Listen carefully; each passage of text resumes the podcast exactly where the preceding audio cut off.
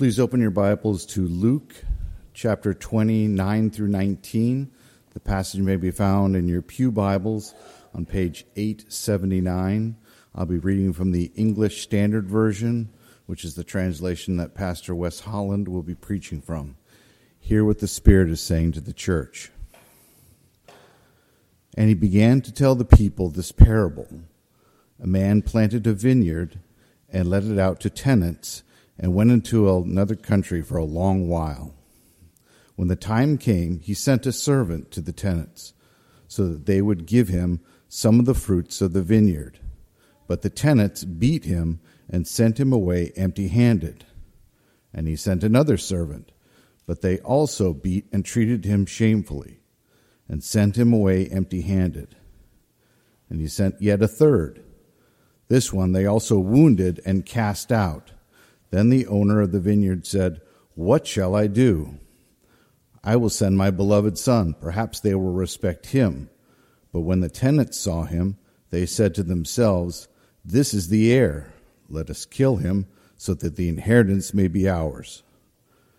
And they threw him out of the vineyard and killed him. What then will the owner of the vineyard do to them? He will come and destroy those tenants and give the vineyard to others. When they heard this, they said, Surely not.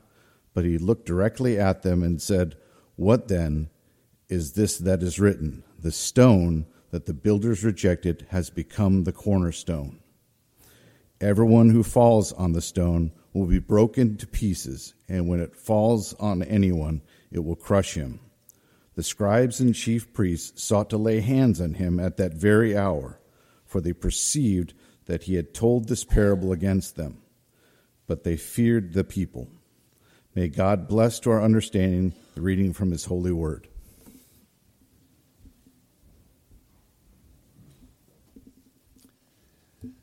Let's pray. Oh Lord God, we ask that you would use uh, this your word to make us more fruitful, that um, we would um, honor the Lord Jesus uh, in every way as a congregation, we ask in His name. Amen.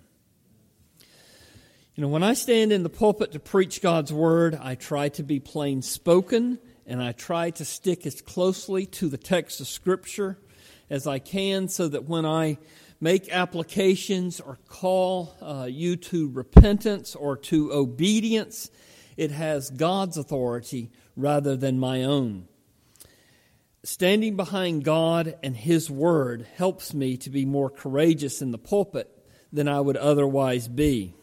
Uh, what courage I might have is derived from God. Uh, otherwise, I'd be a big scaredy cat. Uh, I must say, I am standing in awe of Jesus' courage as we study this passage. Jesus had vast crowds. There were many thousands of people packed into those courtyards of the temple when Jesus was preaching. And in front of all those people that were listening, these scribes and chief priests and elders uh, had wormed their way in. They were challenging his credentials and authority. And you'll remember from last week how Jesus silenced uh, the religious elite. If you have your Bibles open, and I hope you do keep your Bibles open during the sermon, uh, I would ask you to peek up to verses 4 through 8 from last week. Uh, and so um, we read Jesus' question to the, um, to the religious leaders Was the baptism of John from heaven or from man? And they, being the religious leaders, discussed it with one another, saying, If we say from heaven, he will say, Why did you not believe him? But if we say from man, all the people will stone us to death, for they are convinced that John was a prophet. So they answered that they did not know where it came from. And Jesus said to them, Neither will I tell you by what authority I do these things.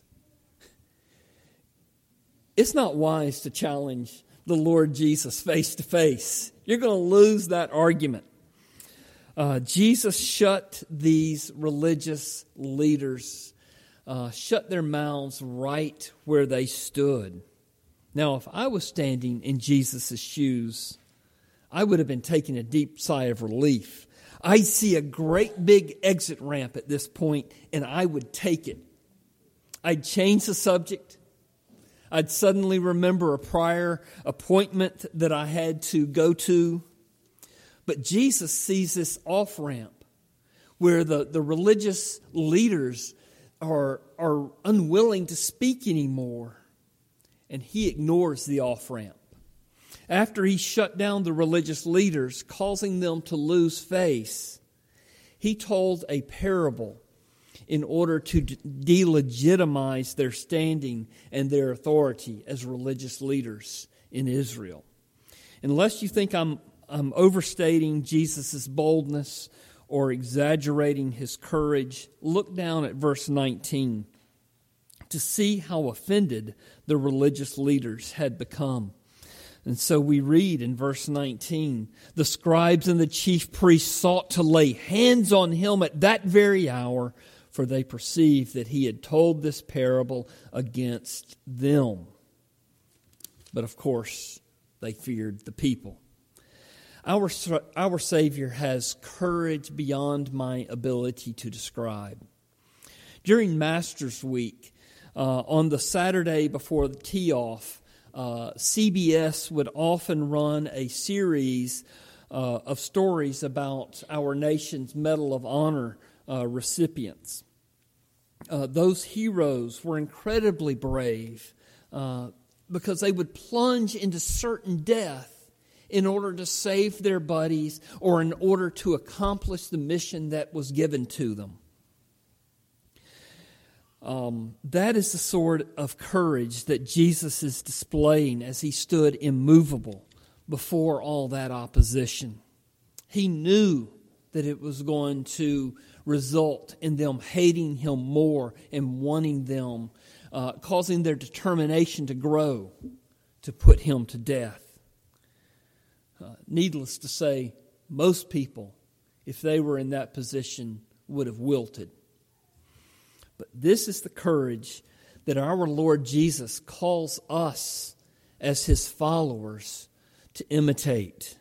We are not to be milk toast Christians or to be wallflower followers. Moses told Israel, Be strong and courageous. Do not fear in dread of your enemies, for it is the Lord your God who goes with you.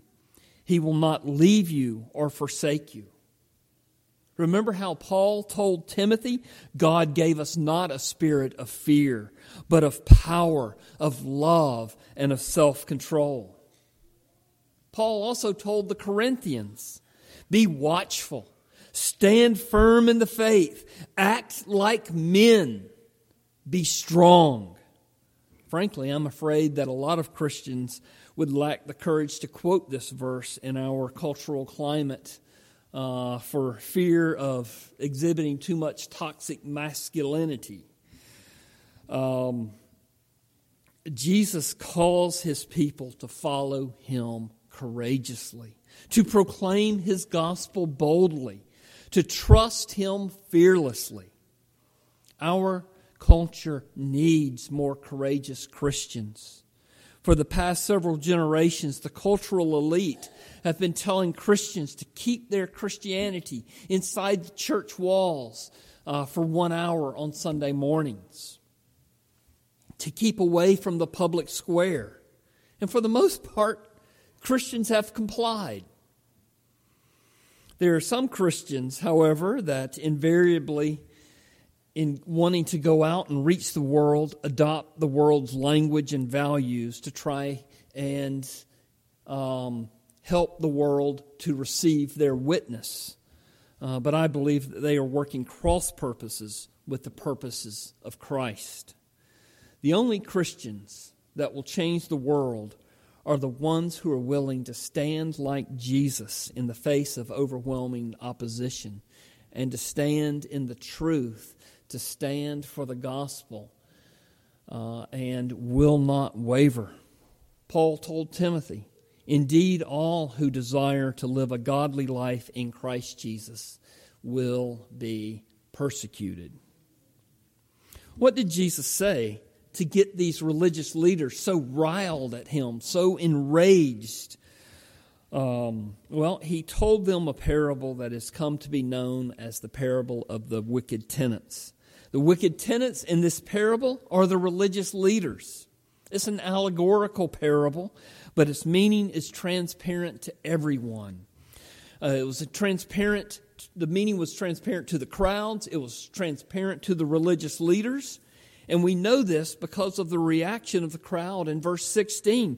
In verse 16, after Jesus told the parable, uh, he said, uh, that the landowner will come and destroy those tenants and give the vineyard to others. And when they, the crowd, heard this, they said, Surely not. And then we uh, have already seen the, re- the reaction of the religious leaders in verse 19.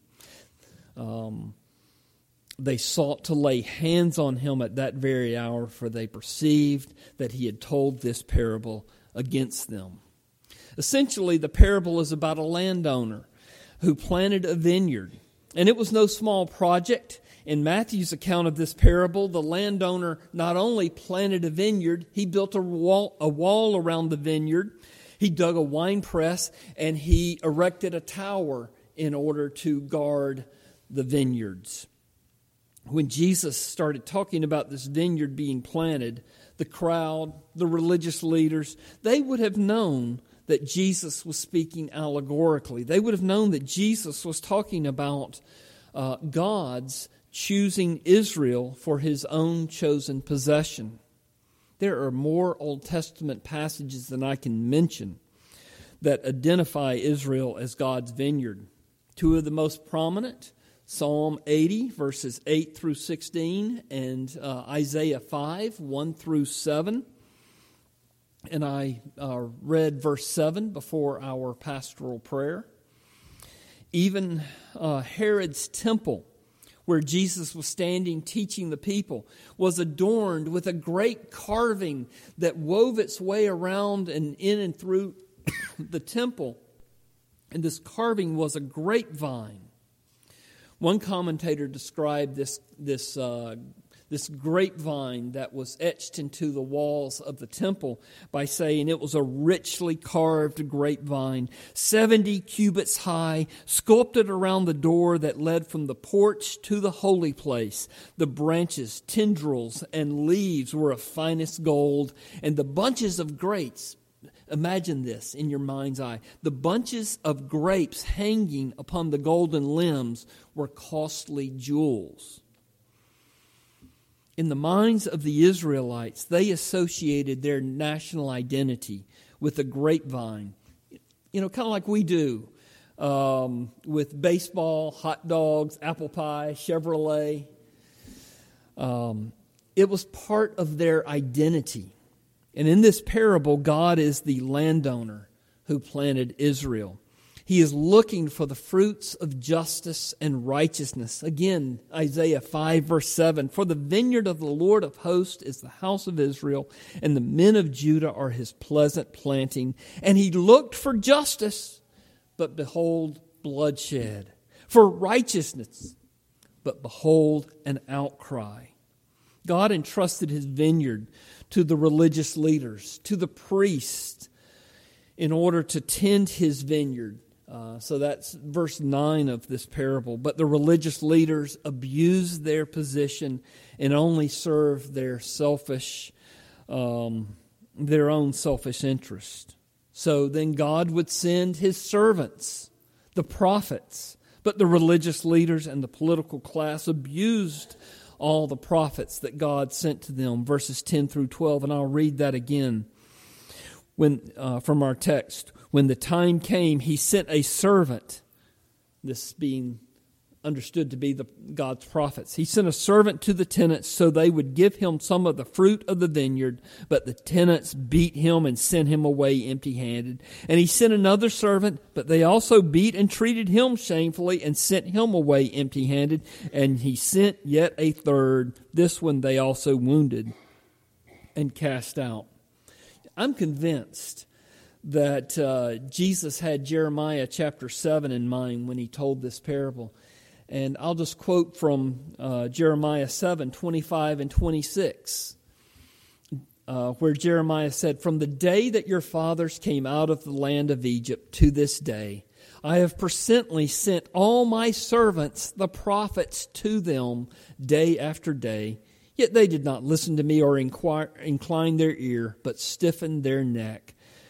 They did worse than their fathers. Most of the prophets in Israel were indeed ill treated, and many of them were killed. Uh, I thought about going through the history of the prophets in Israel. That would take a little too much time. So I'll just quote Jesus in Matthew chapter 23, what he said to the Pharisees and to the scribes. He said, Woe to you, scribes and Pharisees, hypocrites, for you build the tombs of the prophets and decorate the monuments of the righteous, saying, If we had lived in the days of our fathers, we would not have taken part in them with the shedding the blood of the prophets.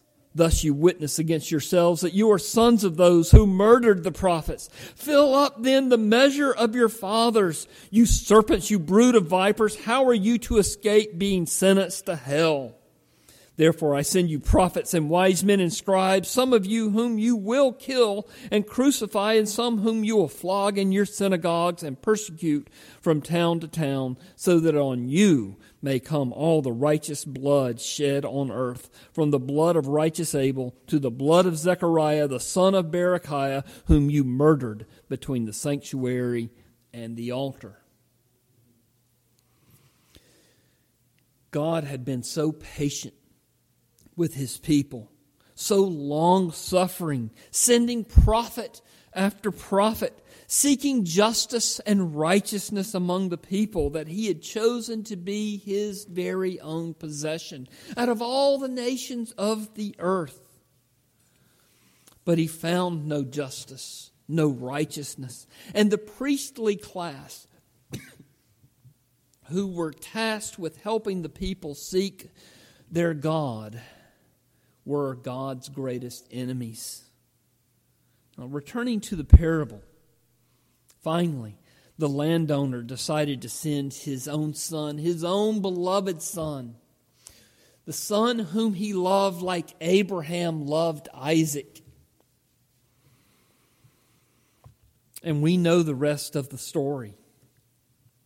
The, the landowner says, Perhaps they will respect him.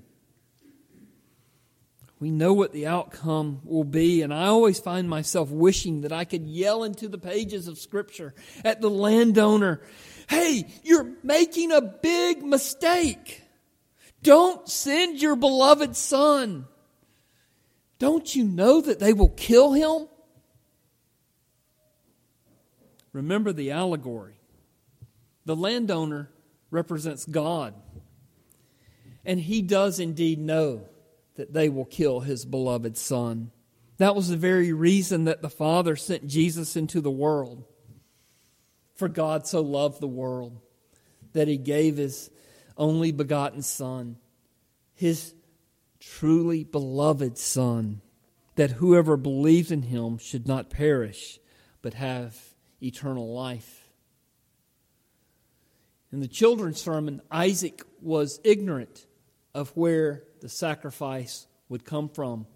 Jesus came into our world knowing full well that he was the Lamb of God who was going to be offered as a sacrifice for sinners. He told his disciples, For even the Son of Man came not to be served, but to serve and give his life as a ransom for many. God offered up his Son to die a violent, unjust death at the hands of wicked men in order that you and I might be saved. You believe in him, you will be saved forever. That's why Jesus came. That's why God sent him. You'd think after his people rejected him and killed the prophets as they had done that God would turn his back on the world.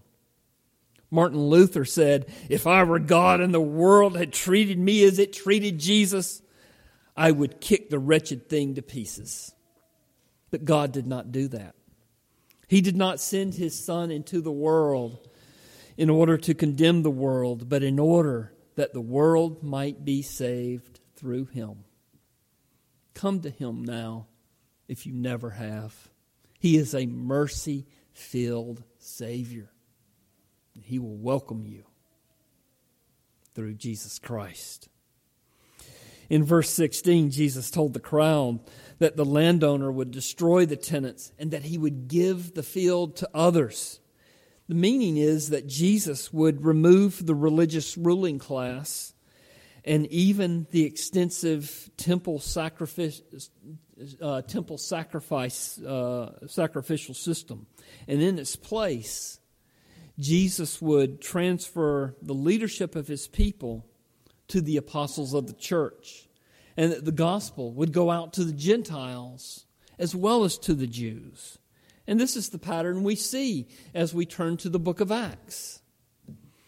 And the crowd must have understood at least the general th- thrust of Jesus' statement because they cried out in verse 17, sure, or verse uh, 16, surely not.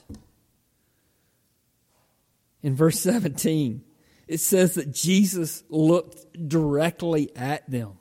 He fearlessly looked directly at the crowd with an, a penetrating eye contact that must have made them feel uneasy. And he quoted Psalm 118, verse 22 The stone that the builders rejected has become the cornerstone.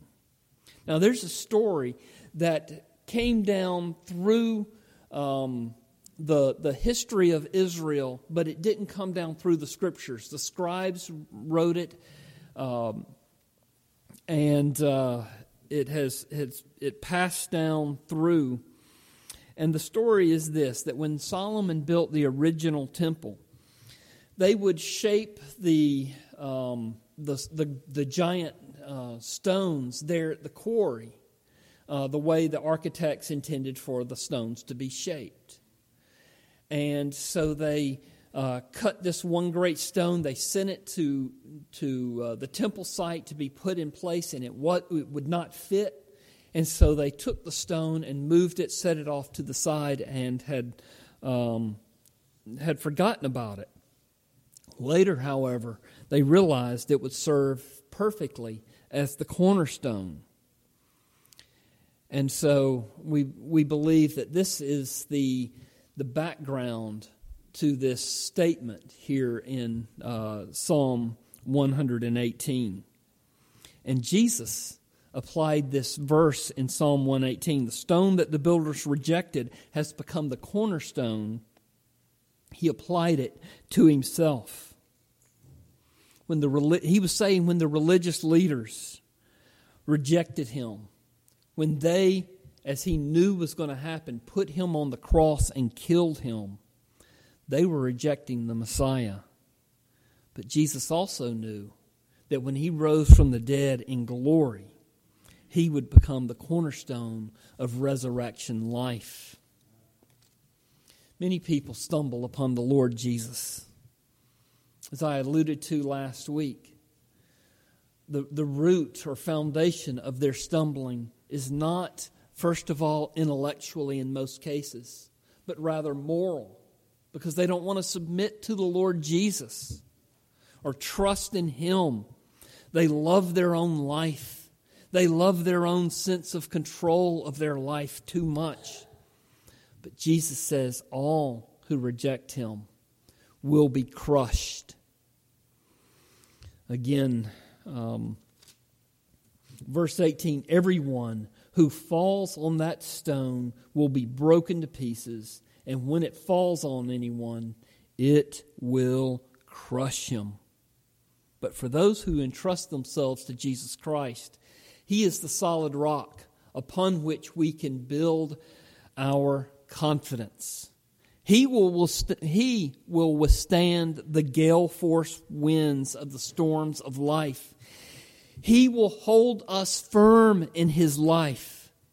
1 Peter 2, verse 6 Behold, I am laying in stone as, uh, in Zion a stone, a cornerstone chosen and precious.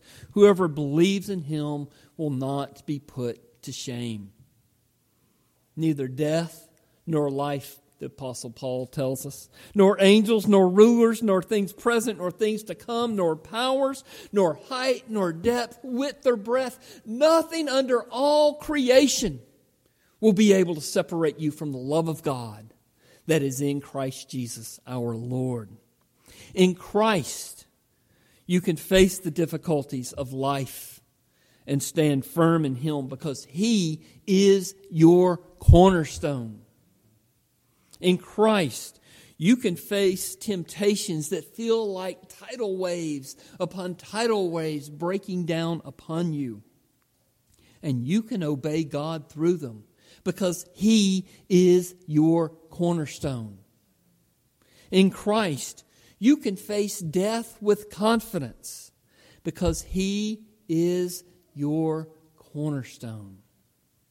In Christ, you are unshakable. Let's pray together. Oh, Lord God, we thank you for Jesus Christ. Though your own people thought him to be unfit, and rejected him. He came to his own, and his own rejected him. They knew him not. He was the perfect cornerstone, the perfect Savior, the only Messiah. Lord, I pray for all who are within the sound of my voice who do not know you. I pray that they would trust in Jesus Christ because we know that those who stumble upon him will be broken to pieces. Lord, I pray for your people who rest in Jesus Christ. Help them to uh, ratchet down their faith upon him. He is the sure anchor, the anchor that holds our foundation, the rock upon which we build our spiritual hopes. We pray in his name. Amen.